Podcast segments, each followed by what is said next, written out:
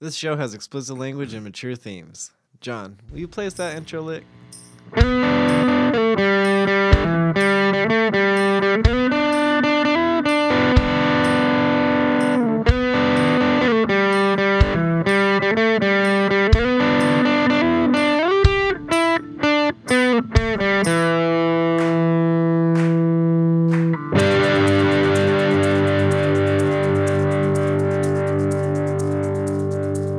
Thanks, John. Oh, hey there. Welcome to Dexplanations. I'm Dexter Sorensen. I looked some stuff up on Wikipedia, and I'm going to explain it to my friend David Gerondale. What's the deal, David? Hey, not too much. How you doing? I'm doing swell, and that's good. Right on. what are we gonna learn about? We're going to be talking about depth perception and stereoscopy. Okay, yeah. Yeah. We so- did vision. Now we're this is double vision. Yeah, double vision. This this episode's got glasses. Um, Glasses. now featuring glasses. yeah, uh, but we'll start with depth per- depth perception. So a lot of different things contribute to depth perception, and they're pretty much divided into two categories: monocular and binocular visual cues. Okay. So let's talk about monocular cues first. And the first one is the apparent size of an object, and that's pretty simple. Right. Like things that are closer to you take up more of your visual field than things that are further away from you. Especially if your brain has like a category built for that thing. Yeah. Mm-hmm. Right. It knows that like y- you know your buddy is not as tall as a building, and so Yeah. like if they appear as tall as a building, there's probably at different distances. Yeah. Another one is motion parallax. And parallax refers to the apparent difference in position of an object when viewed from different locations. Oh yeah, that makes sense. Yeah, of course. It, it's like the stars don't move that much when you move. Yeah. the sun doesn't move that much when you move. It's a good cue that it's pretty far away. Yeah, it's like when you're moving, you notice things that are closer to you appear to move more and you more than things farther away. Like when you're on a road and you're looking through lines of crops zip by, but the mountains te- seem to somewhat stay put. Right, right. And your brain just like it has like a grid overlaid over everything. It has Yeah. a pretty good understanding of how space functions relative to your position. Yeah. And astronomers rely heavily on parallax to determine distance to objects in space. Okay, yep. um, by measuring the apparent change in position of stars when the Earth is on opposite sides of its orbit around the sun. Gotcha. Yeah. Yeah, because other than that, you can't really use brightness except with uh, these things called Cepheid variables. Yeah, stars. they actually there's like tons of different ways to measure distance, but the base the base level starting point is always a parallax angle. Actually, parsecs, astronomers' favorite distance, is defined as the distance at which one astronomical unit subtends an angle of one arc second. So let's break that down. a bit. Gotcha. Okay. Um, one astronomical unit is roughly the distance between Earth and the Sun, or about 93 million miles. Or about eight light minutes. Yeah. Um, so when you look at a celestial object from vantages that are 93 million miles apart, an object that is one parsec away will have an apparent change in location equal to one arc second. Right. And as we've discussed before, what we're talking about is like uh, like pretend when you look up at the sky, you're in an observatory. Mm-hmm. And the entire field around you is a 360 degree. Right. And it equals um well, it's just like a clock. Basically, at that point it breaks down the way a clock would. Yep. Hours, minutes, Seconds. seconds. And so like you can imagine if you just d- divide 360 degrees um, of visual field into 24 hours and then divide those into minutes and seconds, we're talking about 1 second of Yeah, of yeah. change. So like a really small change. But uh, so yeah, the that would be the the distance.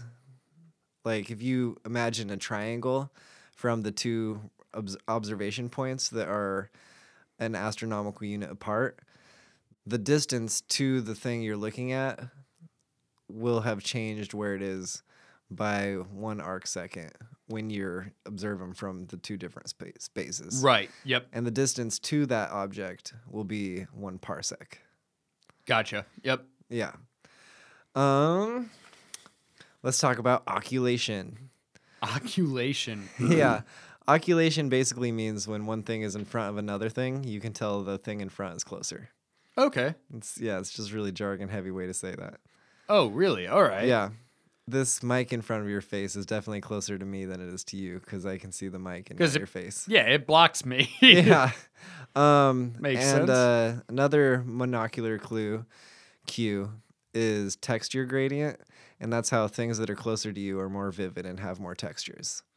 Okay, yeah, of course. That makes sense. I Yeah. had never even thought of that. But Yeah. yeah, if- w- if you're dealing with extreme differences in distance, that would definitely be a serious cue. Yeah, and so when people say that uh, people with one eye or one working eye have no depth perception, that's just completely wrong. Yeah, you can actually prove that to yourself by just closing one eye and then successfully operating in three dimensions. Yeah. I never understood why that trope was so popular in television um, when it's just like so Yeah. obviously falsifiable. I mean, I Seriously. guess it's kind Well, of funny. Binocular cues work more vividly.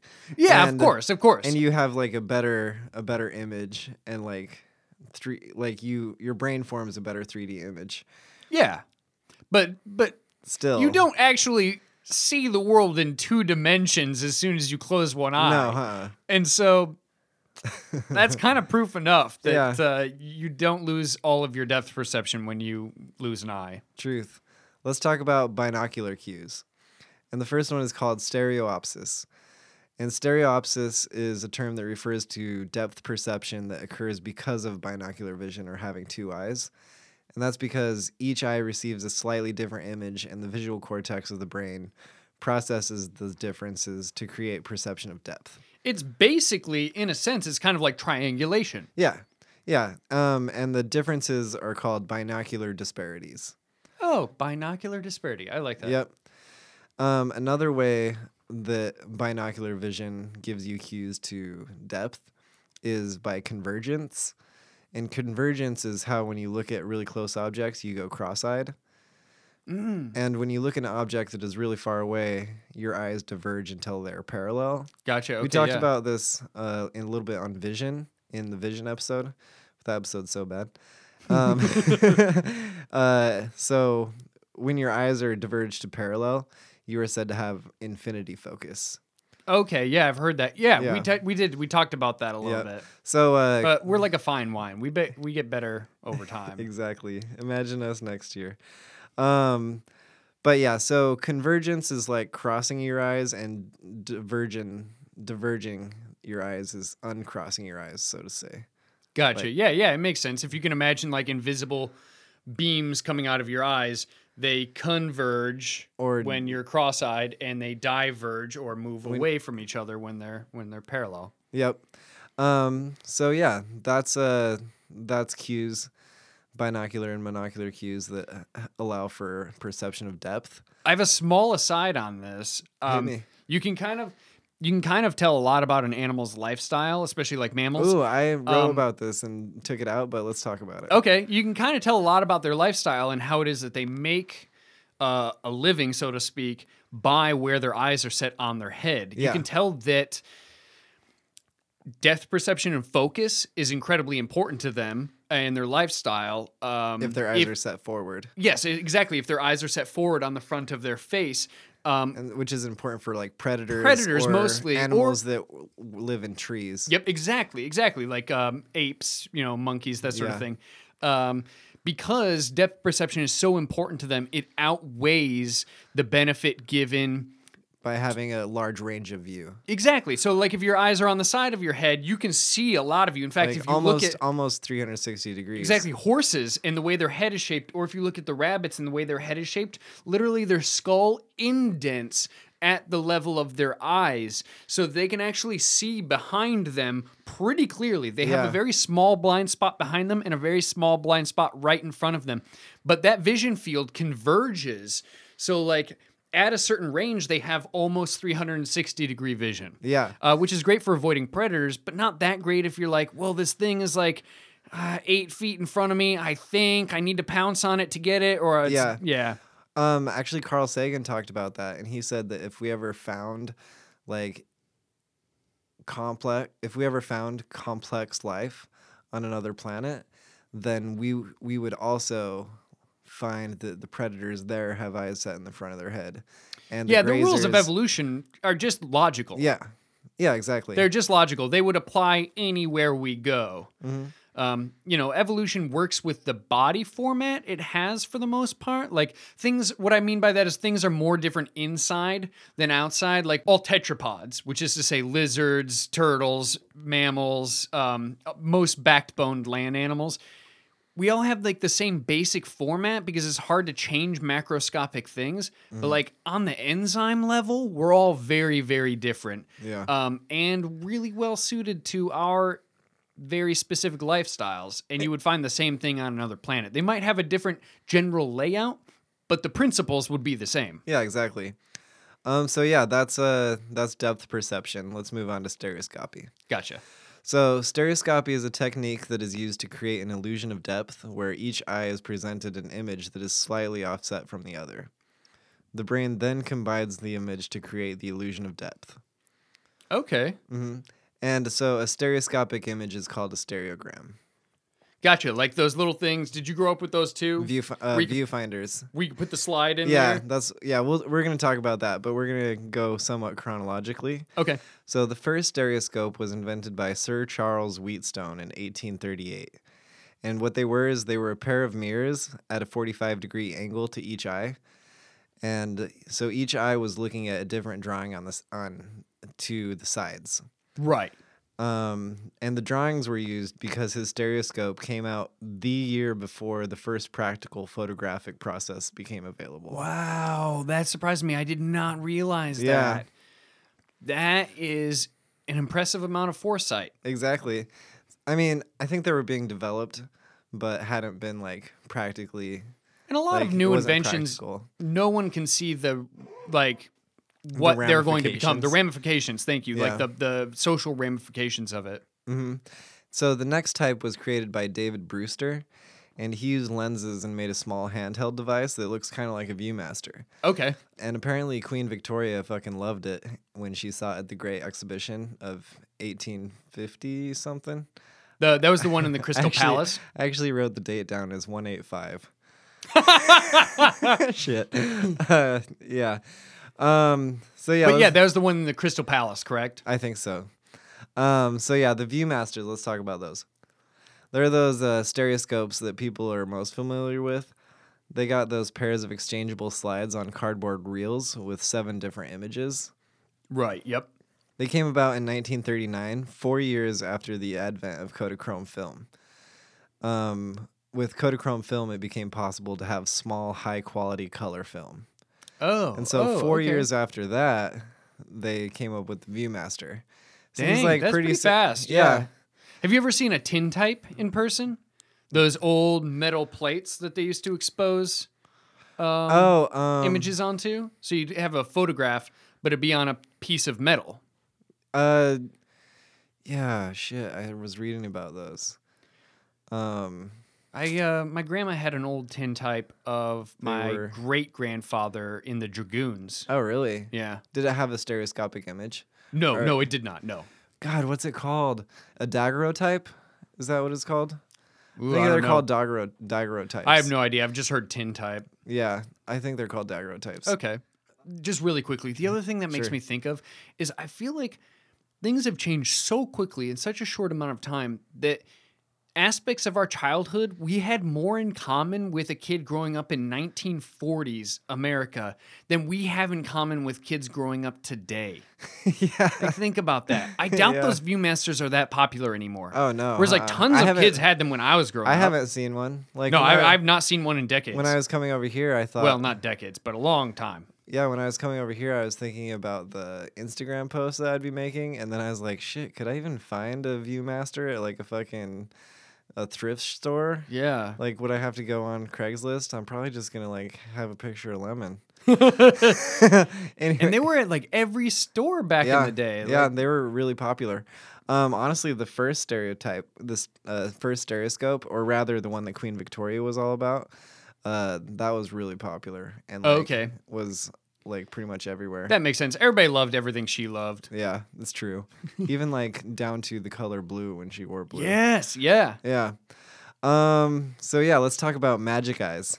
Magic eyes. All right. Yeah, this is actually like when I started this episode, it was just going to be about Magic Eyes, but then I was like, I guess we got to go back a little I don't bit. know if I've heard of this. Uh, the Magic Eye books. Oh, those! I was just talking to my coworker about those. Yeah, I freaking the- love the those. Magic Eye books. They Oh, can't- you ever they- meet those people who can't do it at all? And Yeah, you're like, yeah. dude, just unfocus your eyes. man." Um, well, we'll talk. Yeah, they came out in 1933, and they're filled with what's called autostereograms. And autostereograms are single images with repeating horizontal patterns. And then when you when looked at with divergence or uncrossing your eyes a little, the repeating patterns overlap, and the small differences in the repeating pattern tricks your brain into thinking you're looking at a three dimensional object. Yep. Uh, so cool. I had a Yeah. poster of uh, some dinosaurs in my bedroom. Yeah, you can you can think of it as looking through the image, so your focus will be behind the image. Right. Yep. Um, and the interval of repetition can be changed on certain parts of the repeating pattern to create the illusion of depth.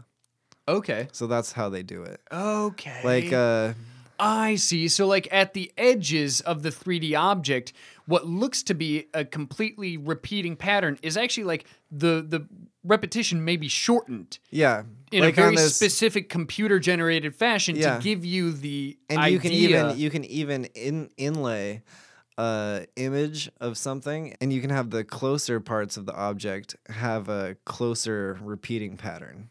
okay. e- And Yeah. that creates the illusion of closer depth. Gotcha. Yep.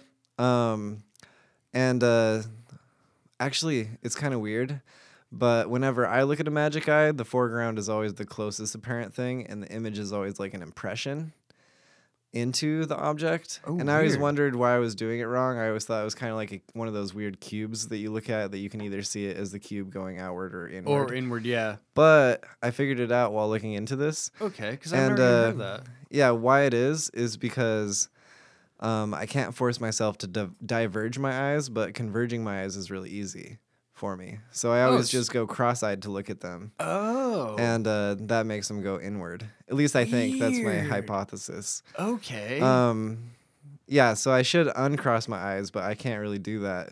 It takes a little bit for me, like So- especially if I haven't done it in a little while. It's like difficult at first, and then once you get the the hang of it, it becomes like Yeah. really easy. But like for me, I've always done the uh, convergent way.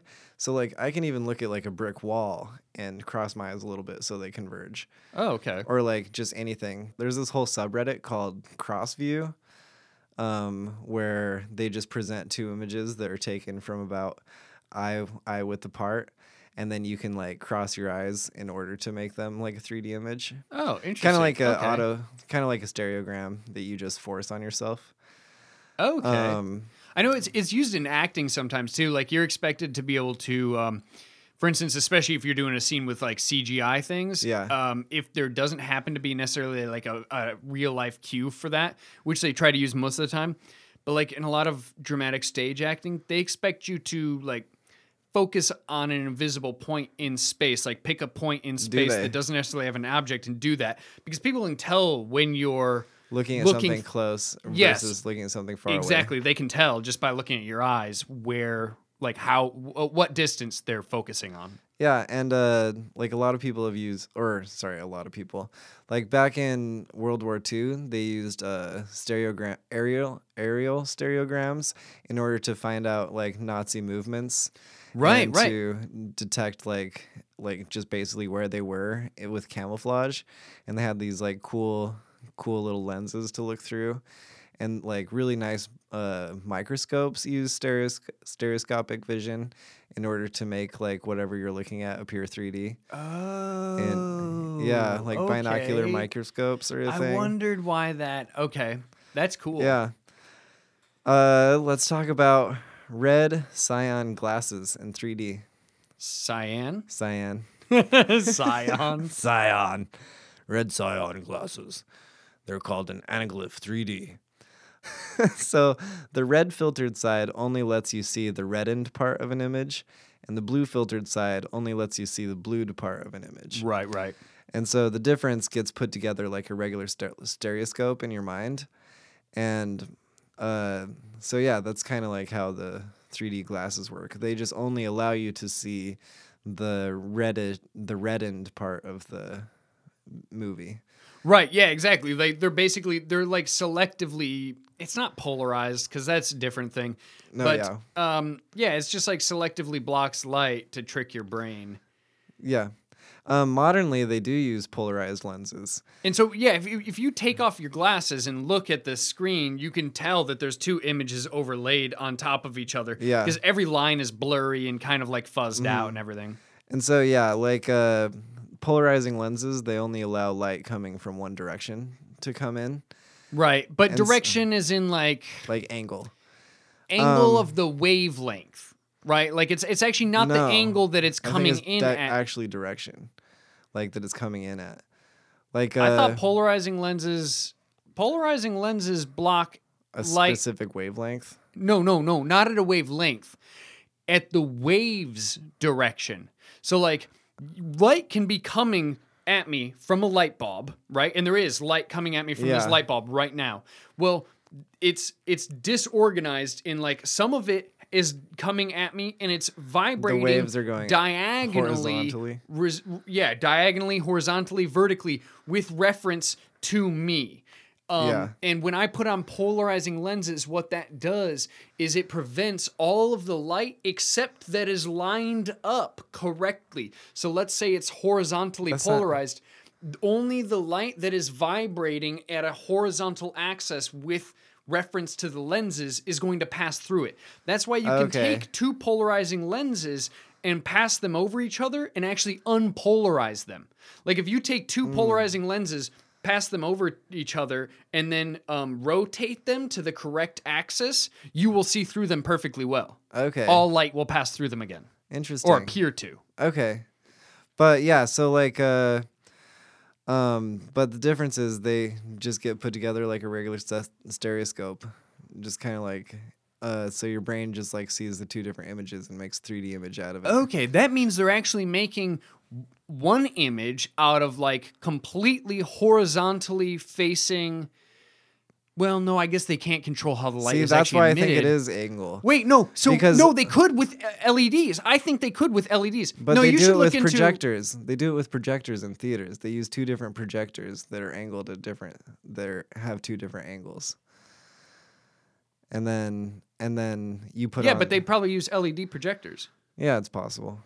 Yeah, if Um, you're if you're admitting it with a LED, it's definitely not the angle. You should look into it. It's like Yeah, it's I will. really cool. Watch the Veritasium video on polarized lens. Um, Okay, I will. He Um, explains it way better than I do. so yeah, we we done fucked up the polarization discussion because I didn't look it up well. But go on Twitter and tell say whether you think I'm right or Dexter's right, and then explain why. Yeah, exactly. Oh, and uh, speaking of Twitter and uh, stuff on Twitter, I asked uh, Twitter if they'd ever heard of "No Room to Swing a Cat" Because I had because you had sorry, I hadn't. Yeah, you had it.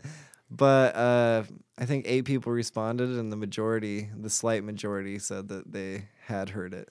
Kind of a skewed sample though, because I like You imagine that some of them might have heard the episode? No, I imagine that more people, I'm more likely to respond to that question and not pass it by if I have heard of it.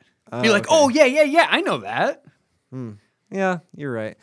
But uh so let's finish this episode by talking about VR shit kinda. Okay, VR shit, kinda. Yeah, so VR shit is kind of like a ViewMaster, but it's with video. and that's all I got to say about VR. Oh. it's Wait, kind like the ViewMaster, like the VR I is guess- just it's basically just projecting two different yeah. I hadn't videos even actually, like- videos onto your eyes. I hadn't even actually like paid close attention, but yeah, whenever you look have like a VR headset on, You're just your getting- eyes are separated from. I mean, like they're Yeah, you're not looking at one one image. right. You got you got anything else you want to talk about with uh, depth perception and stereoscopy? Mm, nah, that World War II thing that was super cool. Though. Yeah, yeah. How how um, like because they're black and white images taken from a high elevation, and there's a lot of details Mm-hmm. that you can't see at all with just a single image. But then as soon as you lay them o- uh, over each other and create Exactly. a 3D image, it becomes really clear what you're looking at. That's not a bush. That's a tank. Yeah, Yep. yeah. Uh, so that's it for this episode. Dexplanations. It's recorded at Rabbit Pen Studios in Eugene, Oregon. It's produced, edited, and provided them sweet licks by Jonathan Cunningham. If you want to support the show, go to patreon.com slash dexplanations or leave a review on iTunes. Thanks for TINP for their review on iTunes. I really liked your characterization of the show and it made me blush a little bit. And likely we got a bunch of things wrong. Like we already know we got polarization shit wrong. Well, I know I got it right. I say we because I don't want to own up to it yet. Uh, so yeah, tell me about it. Or if you just want to bullshit, hit me up at dexplanationspodcast at gmail.com. Tweet me at dexplanations, comment on Instagram, or talk about it on subreddit. I'll bring it up in a later episode or do a new episode about it. You're the only thing that's making the show grow, so please tell someone to subscribe. We're starting to get more and more listeners, and you've played an integral role in that.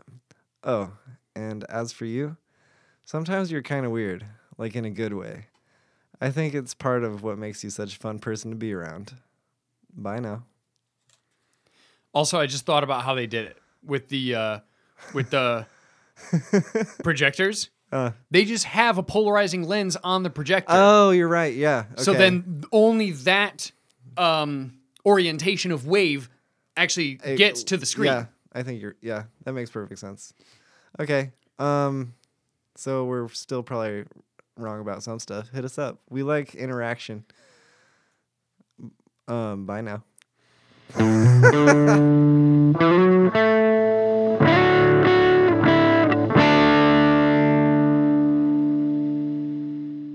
um, you got anything else you want to talk about with? Uh, Excuse me.